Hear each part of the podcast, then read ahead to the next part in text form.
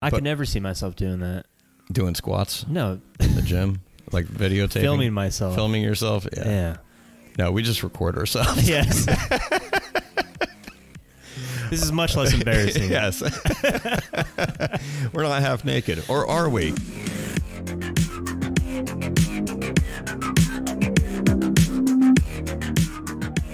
Welcome to a cast of no name. We are your hosts. I'm Jay. And I'm Matt. This is episode 69. Nice. Nice. This episode, we discuss another hidden gem as we dive into the world of independent filmmaking while we discuss the 1995 Tom DeCillo movie Living in Oblivion. But first, don't forget to visit our webpage, uh, website, actually, acastwithnoname.com, where you can listen to our entire episode library. You can also find us on Apple and Spotify, uh, plus anywhere else you get your uh, podcasts. And we're on YouTube. So if you enjoy the show, please leave us a like or a comment, anything. If you don't enjoy the show, then well, you don't don't have to do that unless you want to. You can just get out of here. To bait people to yeah. to listen. so, uh, yeah, living in oblivion. Yeah. You recommended this. Yes. You So, said you watched it in college Yes. for film film class. I think it was my freshman year, and um, it was uh, it was pleasantly funny. Um, I would agree with that. the uh, um, but I really enjoyed it. It um, it's kind of a movie to where if you've ever made something, didn't, didn't even have to be professional, but if you've ever done any kind of try to do any kind of video work or film work or making making a production of any kind, um, especially with actors or actresses, and you have a lot of these moving parts. Um, it definitely it speaks to that, and a lot of people who've done those things can watch this movie and get something out of it. But also, um, if no one's done any of those things, I feel like they could watch this and it would be a very, I, I guess, I don't know, it'd be a pretty accurate representation as far as everything that kind of goes on, like how tedious it Certain could be, Yeah. and and everything like that. But I, I remember it being um, enjoyable. Um, remember it being funny, entertaining, um, and but yeah, it was just, it was one of the highlights of the movies that we were slated to watch out of Right. all my film classes. So this is one of the ones that I that sticks out on top for After, me. after rewatching, do you think I got a lot right? Yeah, I mean, Yeah. It, and I don't do much video stuff anymore, but it reminded me of everything that I didn't like about doing it, um, because there is a lot of tedious stuff. It feels like it take like you set up a million things to get ten seconds or Right. sixty seconds something on camera, and um, just the amount of things that could go wrong, or the things that you have to put up with, or um, just anything you come across. It's just like, ugh. Yeah. and, and I think that's why, uh, as I did more and more stuff, I kind of went over towards the editing side of things because I I I, I cannot stand production, um, or actually recording something, and um, it's It is pretty incredible how coordinated you have to be just to get, you know, a scene with two people just sitting in a chair. yeah. So when I was watching this movie, I'm thinking, wow, how do they like coordinate things like uh, Oppenheimer or uh, The Dark Knight? A lot of crew and a lot of people. The yeah, Man. you get those massive movies, and I mean, this is such a small story that these characters are trying to tell. Yeah. But it's like anything and everything could go possibly wrong, and if Right. you magnify that to like Oppenheimer or that kind of Yeah. scale, the amount of stuff that could and obviously does go wrong on a constant basis, and um, Especially if you're not in studio, like if you're on location. Mm-hmm. yep, What a nightmare. Yeah, because yeah, they have the uh, Boy, oh the, boy. the road noise they have because they have to Uh-huh. lock down the street. They're shooting at four o'clock in the morning. They're doing all these things to try and minimize things that would affect the shoot, which Yeah. would then delay the whole budget or delay the whole uh, production, and then make the budget go up or Yeah. start running out of money. yeah. It, this movie depicts it well. Mm-hmm. It's good. It's funny. The um, but yeah, so well, uh, movie overall. So it's uh, directed by Tom DeCillo, and it came out in '95, and it stars Steve Buscemi, Catherine Keener, uh, Dermot Mulroney. Um, Peter Dinklage shows up towards the end, uh, th- which this is his first uh, movie. Um, Oh, was it? Yes, and Kevin Corrigan, uh, who's He's in been- everything. Yeah, who's in everything. Um, so you have Did you ever watch Arrested Development? yes. That's the show he was in. Yeah. that's why I remind, he reminds me of every time I see him. I didn't- first noticed him in The Departed. Yep. Uh, he played, I think, Leonardo DiCaprio's character's cousin, Mm-hmm. and um, that was the first thing I noticed him in. Um, and then, yeah, I w- when I watched Arrested Development, I was like, oh yeah, he's in there, and then he's in um, uh, Pineapple Express. He's like he's just in Yeah. a bunch of random movies. Oh, I'm sorry. Grounded for Life. Oh. Not Arrested Development. Got ya, I'm an asshole. Sorry. Well, I'm an asshole because I just agreed with you that oh yeah, he's in Arrested Development without Grounded for calling you on it. it's the it's the show with um uh he plays like the uh the brother the the deadbeat brother who lives with like the Yeah, his he- brother who he- has a family and all he that was stuff. in um uh but his brother was in what we do in the shadows oh god he played himself um i, I know who you're talking about he was in like some detective show on fx or something like Yep. uh gray it's named after terriers Terriers. yep, for one season. I heard that's that's a good show. Um That got canceled have not seen it really early. I'm gonna find his name. This is bugging the shit out. Well, while you find Donal it- Logue. yeah donal logue Yeah, the uh um speaking of another show that just got canceled winning time It did. yep What for? It was too good. Uh, apparently. and yeah, I, I found that out uh, I think yesterday, and I was like, well, shit, because I haven't even finished season two yet. But um, but yeah, it's not going to be a season Probably going couldn't pay the writers. They're on strike. Get out of here. probably. But I don't know. I was like, I was like, that's That sucks. that, that's a good show about Yeah. basketball and business, and I don't care about basketball, so it's like I don't know. It's You fun. need you needed the the business yeah, I, I to felt bridge the gap. a little bit, yeah. But I, I felt like I, I was kind of dipping my toe into the sports world, or at least could have something to talk about. So people would be talking about like Sunday night football and everything else, and I'd be like, "Well, you guys want to talk about the Lakers in the early '80s?"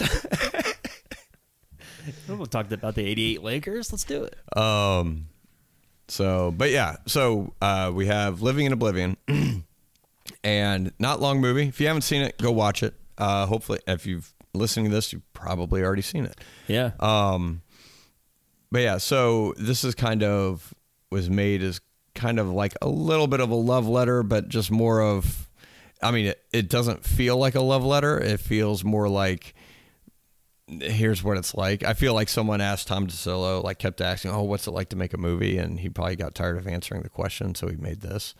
Um, Comes out in the writing. yeah, and yeah, because you can.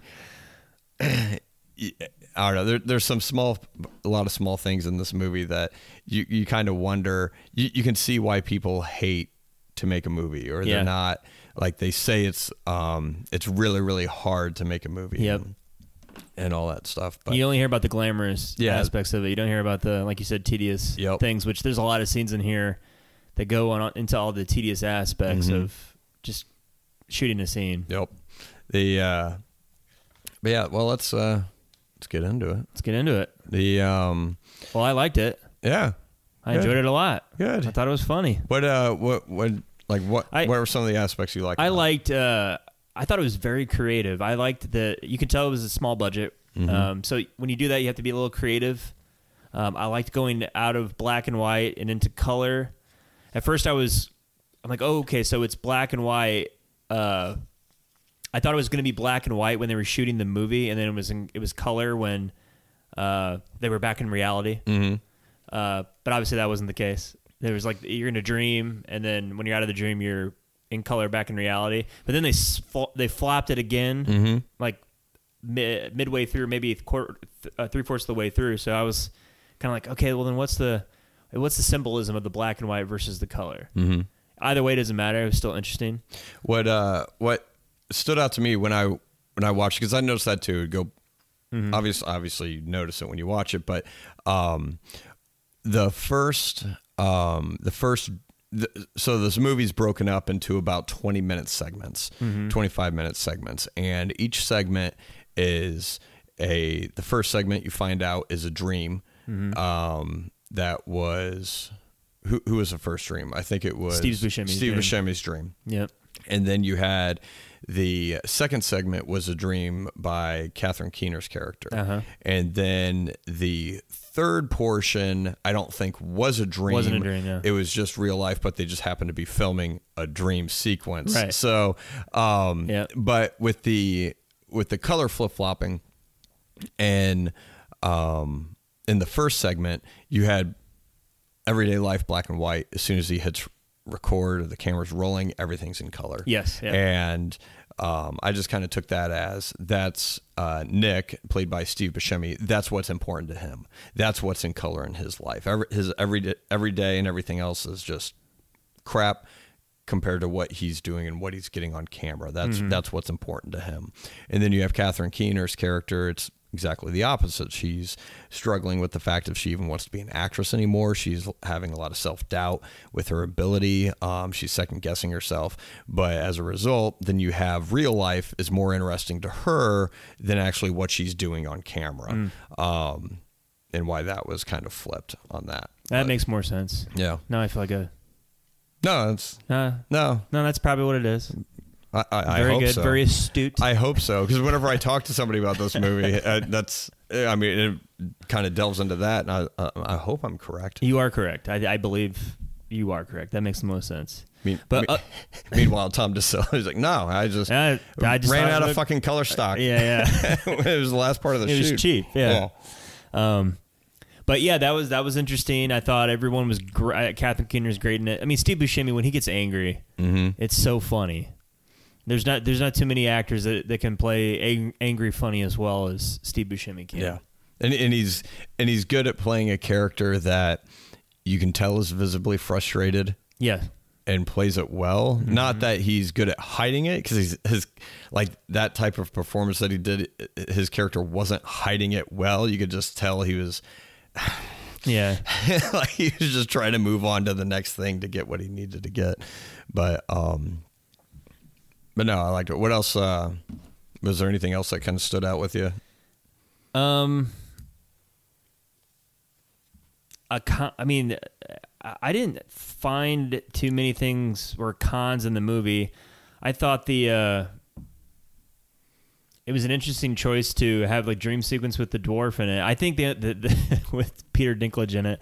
I think that whole thing was was just to put the line in there of Have you ever uh, have you ever had a dream with a dwarf in it? Yeah, Because it's I don't even have dreams with dwarves Yeah. in them. Yeah, that that's a good line. I because I mean that's something you don't, you don't. Why is that? Why do we associate uh, dwarves as like magical, otherworldly beings? I don't know. Yeah, and I, I, I don't know for that instance, but I do know. Like when I first saw it, I thought it was hilarious, and because I think up until that point, that's pretty much what dreams were. Um, rewatching it, I couldn't relate to it as much because when I think of dream sequences now, I'll think of um, shows that have just done dream sequences better. And the first one that comes to the top of my head is The Sopranos. And whenever Tony has, like, there's some episodes, um, I think there's at least one episode where it's just totally in his head. Um, he's dreaming. Um, it, but then there'll be certain segments throughout the show where he's um, he's taking a nap, he's sleeping, he's doing whatever, but then he's in another dream. And the the way they did those dream sequences, I thought were fantastic because it's random enough, it's Yeah. weird enough to where it's not explaining everything, but it would feel like it would make sense. And just the way it was presented, I think Yeah. was really, really well done. I think there was a couple in probably Game of Thrones, um, but I'm pulling that out of my ass. I, I could not maybe not. Oh, don't- maybe um, like Six Feet Under. Okay. Um, and other shows have done dream dream sequences better, other than just goofy batshit off the wall stuff Right. for the sake of being goofy. Yeah. did you notice that uh, when they did finally did get the scene right in the dream sequence? I, I mean, it's not that good, but they're so excited to to he was like, I, it came together. He's like, I got something. It took the whole movie, and even though it was dog shit, he was just so super pumped that he finally was able. imagining he's going to be winning all these awards and everything else. Um, and one thing that I noticed though is like every single scene that they're shooting looks horrible. Yeah, yeah. Like it looks like cr- like it just looks like it's not that interesting of a movie. Um, Yeah. and of course, I'm sure that was probably done on purpose because a lot of times people on the outside looking in, like, ah, that sounds interesting, or that doesn't. Why would someone make a movie about that? But you have these people that are attached to it that may or may not be at times, it's like a job like any other job, um, to where you may have someone that's like super passionate about it or just doing it as the next step in their um, career. You have uh, oh, what was the guy's name? Um, Chad.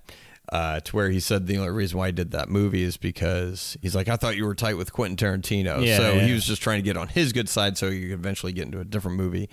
Um, and you have all these, you, there's talk about all these, uh, like the gaffer and um, some of the production assistants talking about, like, oh, I'm making my own movie, you know. And Yeah. so they're like just doing it for the little bit of the experience, but then you have like one person who's like super passionate about it, and it's just still, it kind of sucks. And Yeah. it's just like one of those things to where you don't know what you're gonna have until after it yeah, is made, and and that's that's the sad thing too is you could put a lot of time and energy into something and just have it turn out like shit, Yeah. or completely different than what you uh, initially went into it hoping Yeah. to do. Because what's the movie even about? The the first scene is uh, Catherine Keener's character uh, confessing to her mom that she was like abused by her dad or something, Mm-hmm. and then the second one's about supposedly about her professing her love for, um, uh, what's the character's name? Oh, Uh, Chad Palomino's the the actor, but um. Anyway, professing her love to, to that character, and then the third scene is obviously the dream scene. It's like, oh, you you really want that apple. So I'm like, what what what are they even And- making here? Yeah, I have and- no idea. And I think it doesn't matter what they're making. It doesn't. It's like every movie. Yeah. Like that's supposed to be. That's supposed to represent every low budget movie. To where you have some people that think they're just making gold. To where no, more likely you're just making something that no one's going to watch. Right. I mean, worst case scenario, yeah, no one ever watches it. Best case scenario, someone notices it or Yeah. something. But um, it's just one of it's because everything's a coin flip. Yeah. Um, so I yeah I loved I loved that the the scene was garbage, but they were so happy. That was uh, I thought that was a nice touch.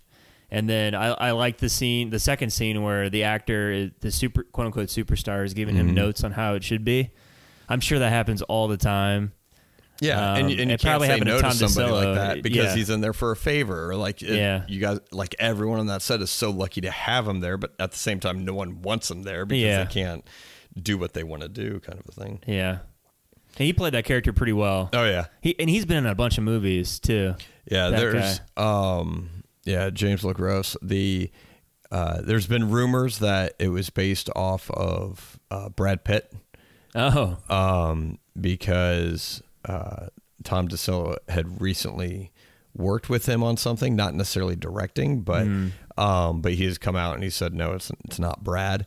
Um, and he do one of these winks?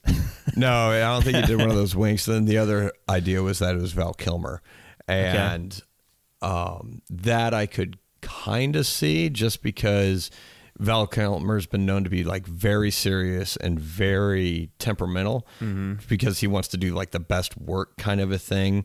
Um, I mean, was it like the Island Dr. Moreau or something?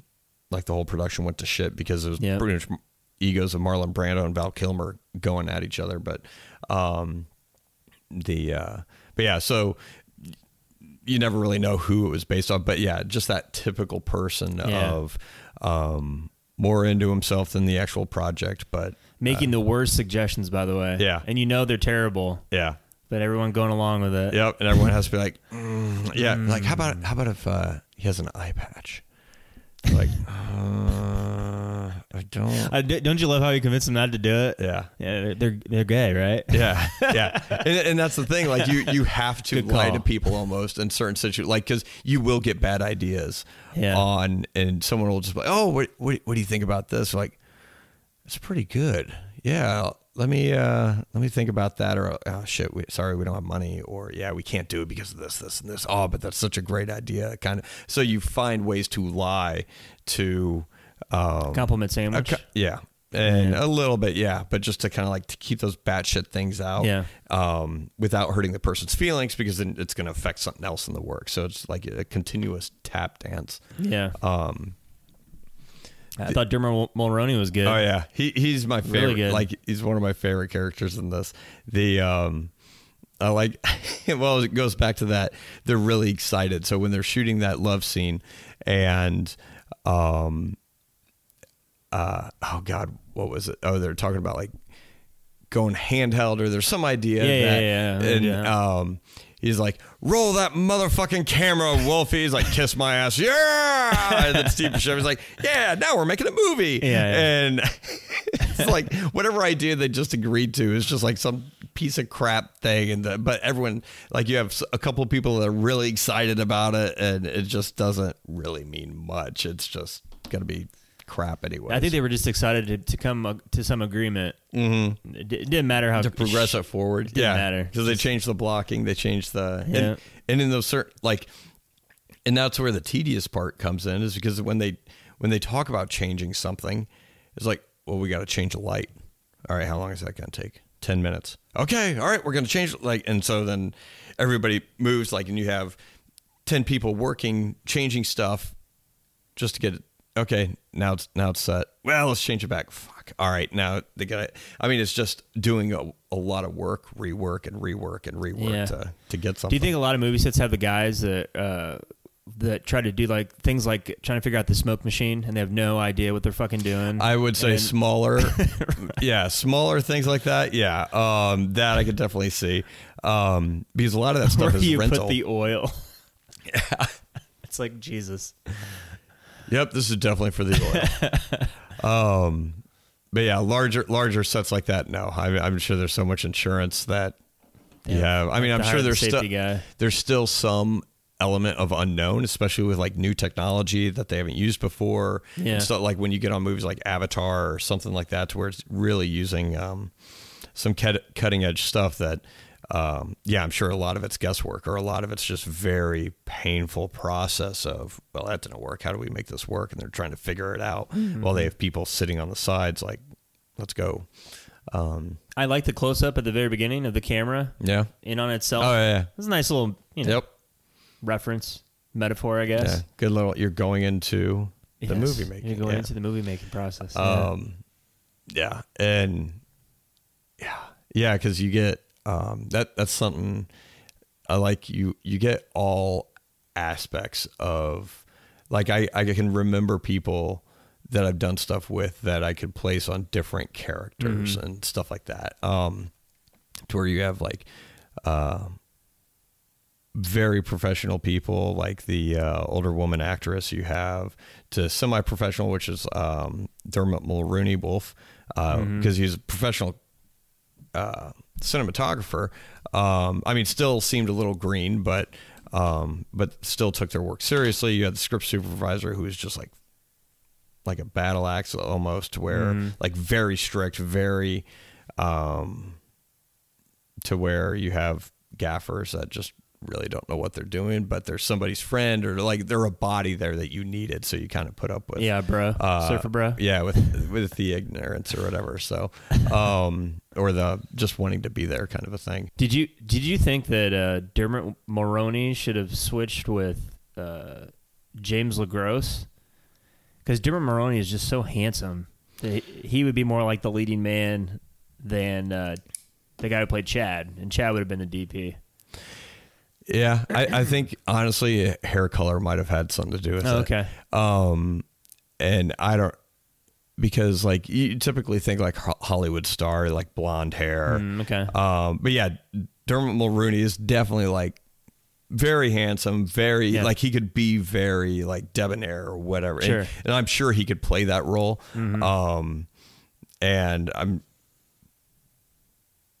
but I don't know, like just Maybe the, he the wanted- blonde ditzy look Yeah, is pretty good. I feel like it's kind of hard to. it's a better character, the DP, Or you get to you get to you know Yeah. you get to wear the eye patch and say funny lines. Yeah, and I mean, and the same thing. Like I don't know. I think they're both good characters. The um, I, I feel like I can see how both of them could be fun to play.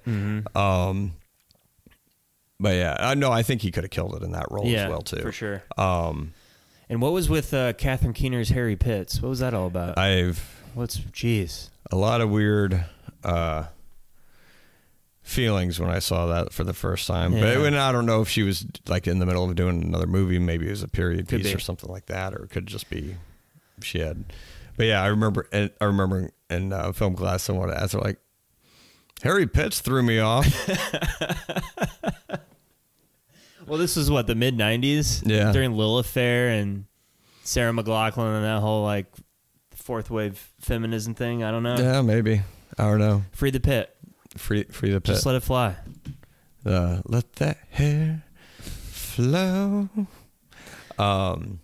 But here, let me. Uh, you, you want to go to this clip that I have? Yeah. This is great. All right, to set this up, this is when uh, things just can't go right at all, and Steve Buscemi has one of his classic uh, meltdowns. Cut! What the fuck is that sound? Not me. It's is a camera. Fuck it is, it's off. It wasn't even running, dick glass. What is going on down there? Do I have a lockup? What, nothing. You don't hear a beeping sound. The street's quiet. What the fuck is it? It's somebody's watch. It's not mine. It's not mine. Not mine. Okay, where is it? Sucking motherfucking bastard, where are you? Take a walk, Les. Go get coffee and don't come back, all right? God, I said no food on sick. Where are you?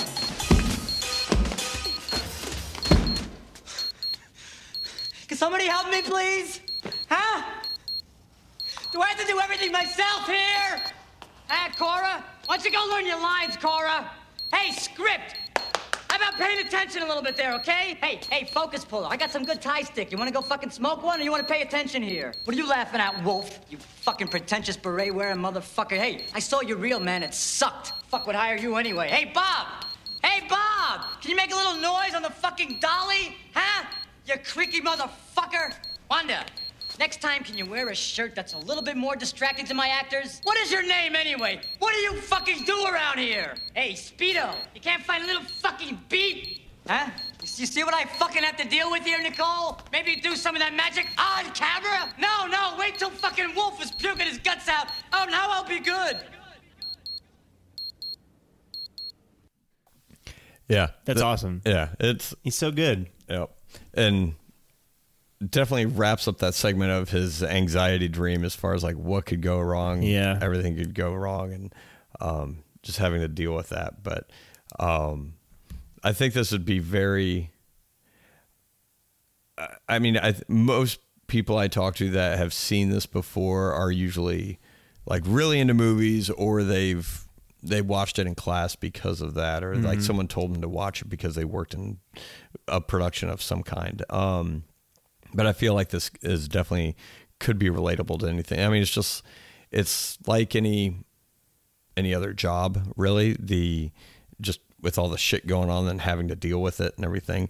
Um, but yeah, definitely if if you've worked on a anything like even it doesn't even matter like if it's like you're shooting a cell phone video um the, the same shit applies to where someone walks in your shot or whatever. Like yeah, i always flip through uh on our uh at a cast with no name instagram. Yeah. uh whenever i flip through the uh, reels there'll always be like those clips of like um those uh it's what do they call them insta hose Insta-hose. insta hose that's the Uh-huh. proper term when they're like doing like fucking squats and shit in the gym and they're like recording and then they get all upset because someone walks in front of their their camera i mean Uh-huh. i guess it's kind of mirrored to that but just don't do that don't be a shitty person Yeah, don't- go why? to, don't go to a gym and do that just Stop it. Just, shh, just hop over to onlyfans just make the leap just do it. if you don't have millions Go of down. followers right now, it's not going to happen.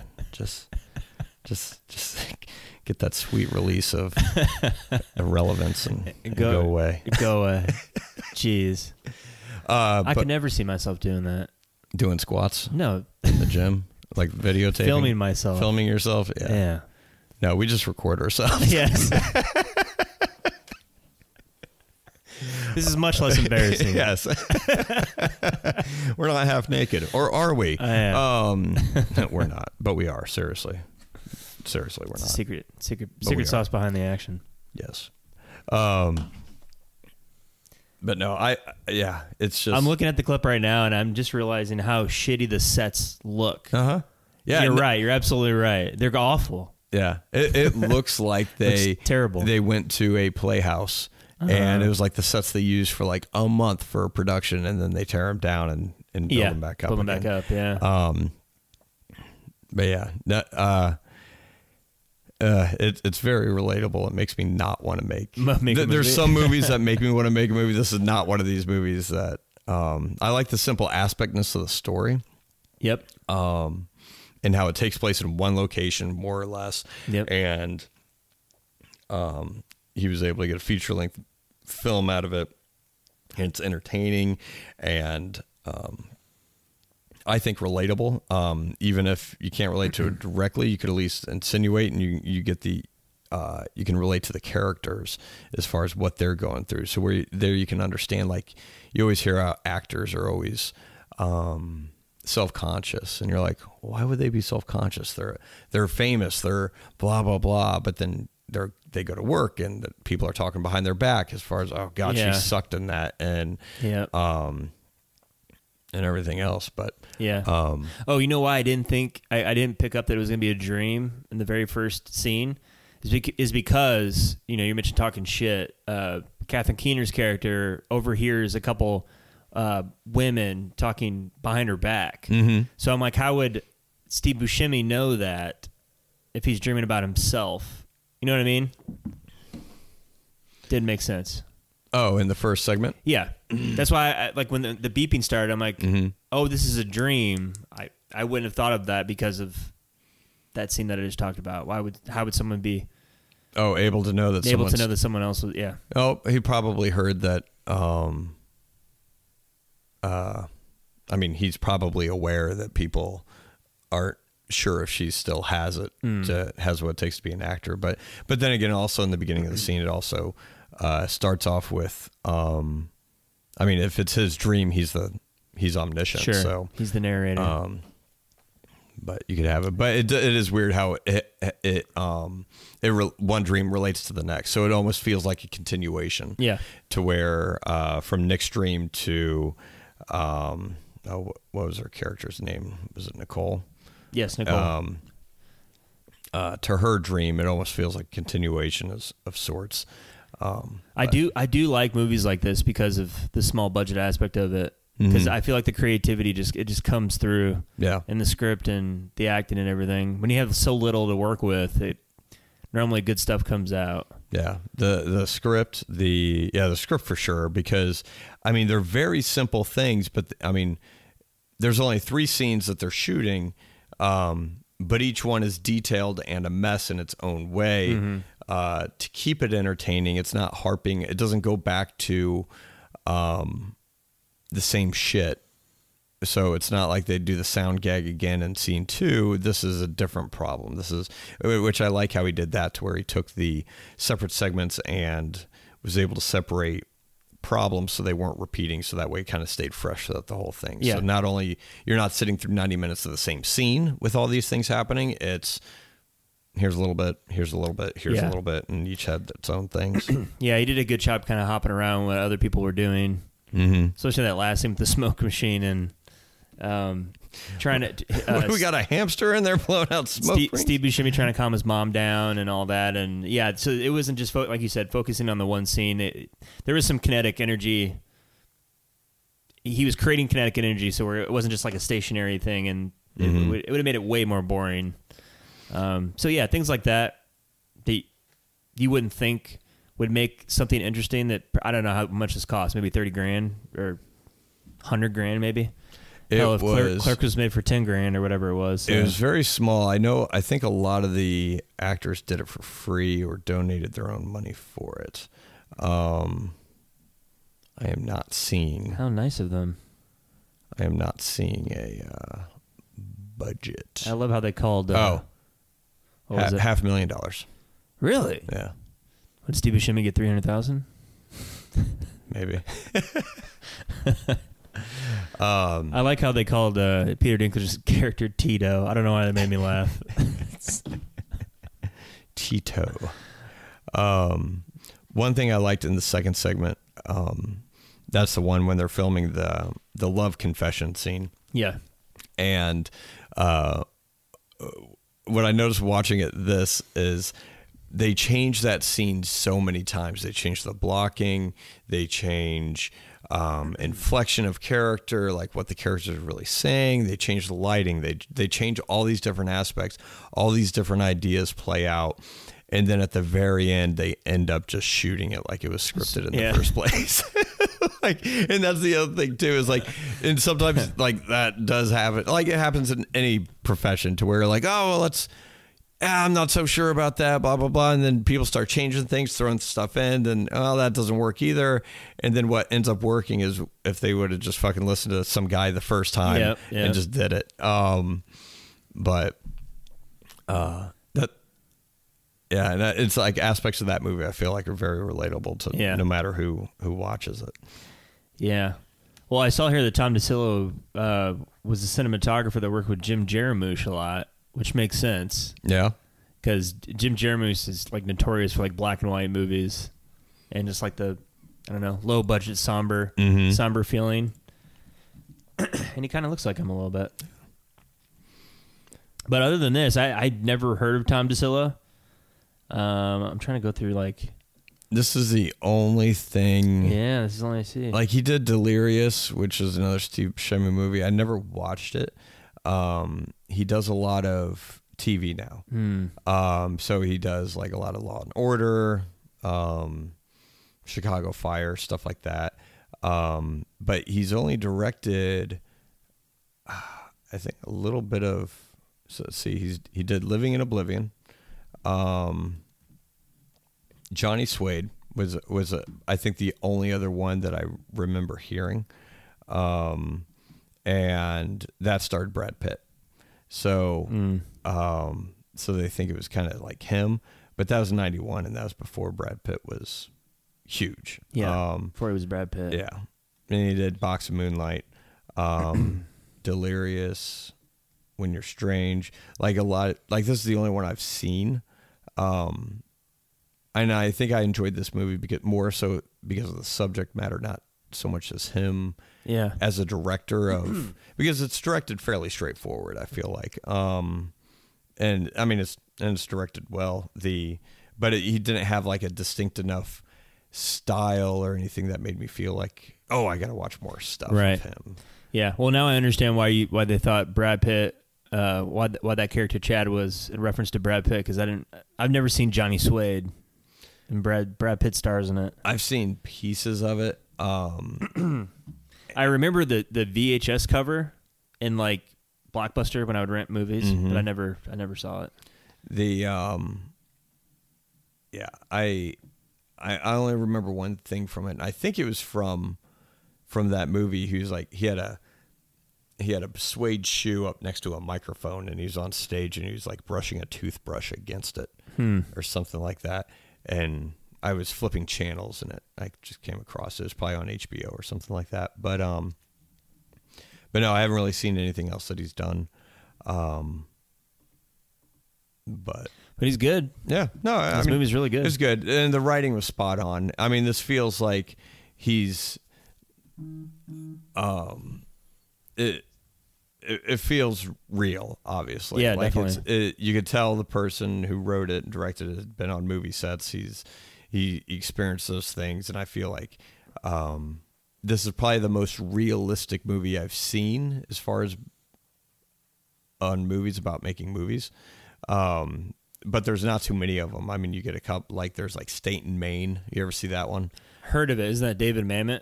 I feel I don't know. It has William H Macy and Stephen Baldwin and or uh um not Stephen Baldwin. Alec Baldwin. Um, William H Macy and uh, that came in like the mid 2000s. Gotcha. Um Stephen Baldwin. I go to the the Give that man more dialogue. Oh, first Baldwin coming to the top of your head. Stephen Baldwin. What? Billy Baldwin. No. Um, yeah. Oh, I wanted to ask you. I just thought about this. So that you saw this in fil- in film class. Uh-huh.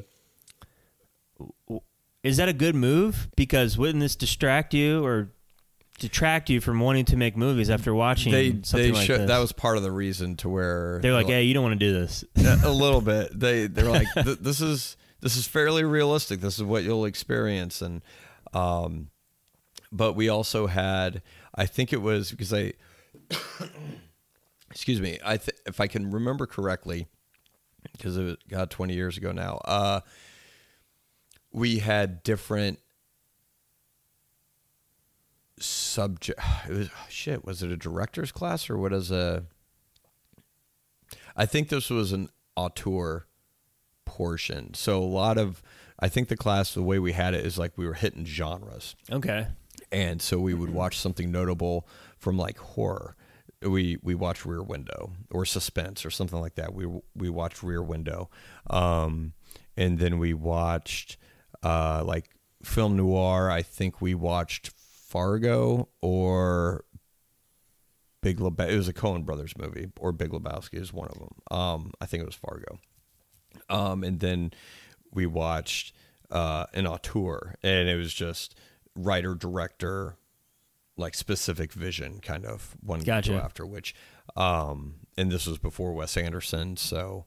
Um, and the notion of auteur is that the filmmaker is the author. They're the ones that They're in control of everything. yes. Um, Like Stanley Kubrick comes to mind like Yep. instantly. Yeah, that's another one. So, Yep. um, but would then also have like distinct style. So I want to say that's why we watched it, or maybe it was just an independent thing. Um, I can't remember the reason why we watched it, but it had to have fallen under some genre or um, some kind of subclassification. I love it. like, you don't want to do this. Here's why. Oh, and then is that a real thing at the end where what is it? Uh, they get the scene and like, okay, we re- we have to record 30 seconds of ambient noise. yes. Is that really? That is real. So it's room tone. So every room has sound, whether you know it or not. And um and that was the bitch is because like now you have LED lights. You don't really run into it too often, or at least it's easier. But you have fluorescent lights and It fluorescent gives off sound. yeah, like a lot of sound, especially if you have Ah. a decent microphone. Um, you can hear the The humming. the humming, and different lights give off different sounds, and then or you have an air conditioner, or you have um, something the echoiness. But every room has a sound, and the point of getting the room sound or the room tone is so that way when you cut to things, you can kind of underlay it and hide the cuts of dialogue. So if you ever watch a really shitty video or movie, home movies, to where like you could just find it on YouTube. Some kids like making a video in class or something like that, and then it cuts away. So it's like, oh wait, don't do that, and you hear this, and then it cuts away, and the hiss is gone, like at the same time Ah. in the cut. Yeah, like yeah, it's yeah. very jarring. And the reason to get consistent room tone is because if you're starting to cut, even if you're, um, because if you're recording dialogue and you have a boom mic, wherever that boom mic is and travels, it's going to pick up different sounds in the same room. So what you want consistent sounds, so that way you can hide your cuts a lot better. Um, and that's something that is extremely useful and is like a dead giveaway as far as like a decent production versus uh, one that's not. Um, is uh, being able to cover up those No, that's cuts. But no, yeah, it's it's a real thing. Huh. Uh, I actually still do that. Um, use that if I'm. So I think we recorded. Um, we will record like if I record, uh, I'm trying to think if there was something during this podcast that, not this episode, but just in the process of actually getting room tone. I don't think there was, but but no, I'll typically do that um, if I'm recording something in just different locations. Now, I won't specifically get 30 seconds of room tone. What I'll do is I will find four seconds, four to five seconds of clean audio. So if I'm um, like speaking on camera and then I overdub myself with voice um, through a microphone, I, I you got to adjust the the voice to try and hide it a little bit, but add that room tone back in to kind of cover up that to make it blend more. Um, but I'll find like four to five seconds that I can just loop and use that as uh, white tone, especially if I'm uh, if someone records a voiceover or something. Um, I'll find just a piece of that static because you won't be able to hear it, but you can tell once it's gone. Gotcha. Um, but yeah, it's weird. No, but that's that's a thing, especially um, in I think film, like analog film, um, probably more important than digital, but I'll still use it digitally. Yeah, I'm gonna say digital. When you, I would think digital, you could just, I don't know, tune Yeah. out the frequency or whatever. And, and that's the thing. So, um, it, it digital. It, I mean, digital. As long as you have a little bit, you can easily copy it. Yeah. To where if you work working on film, you would want a good long roll, thirty seconds. So you would have like hundred feet or however many feet that is, uh, maybe fifty feet of uh, of just that tone. So that way you can put it in places, or you can duplicate the audio, like re-record it, um, and make copies of it, um, just to have it. Uh, but digitally, yeah, you could find a little tiny sliver and then just duplicate it a bunch if you need to. the magic of movie making. The magic of movies. it's magical. yeah. I mean, this is a great movie. yeah, it, it's fun, and um, but yeah, that's I, I wanted to kind of talk about this for our hidden hidden gems. It definitely is a hidden gem. because I feel like I don't think I've heard anybody really talk about this. Um, I'm sure people have. Um, I'm sure there's videos on YouTube Sure. about it or something. Um, They get tens of views. tens of views, just just like ours. We'll we'll add to it. Um, but yeah, I, I don't hear anyone really talk about this. A lot of um, a lot of movies. I mean, yeah, you just don't see a lot of movies like this about, Yeah. about making movies. Yep. I was trying to think of one, a good movie about the making of a movie. Mm-hmm. Nothing really came to mind. Can't think of anything right now. Tropic Thunder. Yeah, but that does it in That's such an funny. over the top yeah, yeah, yeah. uh, way. Um, but yeah, State and Main uh, be the only one I could think of. I only saw that once, and that was in college. But I remember it being funny. Yeah. Um, I mean, yeah. I mean, this is. Uh, I love when we do these things because this is one of the better things I've seen all year. yeah, Uh, I've never seen it. I mean, nowadays it's hard to find good things to watch, and this is this is one of them. This is good. yeah, and it's streaming free. So Where'd on you watch it? Peacock, Uh, Peacock? Peacock, yeah. Okay, Um, I stole your DVD. Yeah, you stole my DVD, and I had to stream it like a like a man. like a man.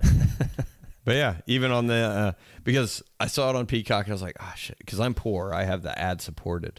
Help me, help me, help I'm me, poor. I'm poor. the uh, I have the ad supported, but no, I like how Peacock does it. They just play a bunch of ads at the beginning, and Oh, the rest it? of the movie is No, that's not bad. yeah.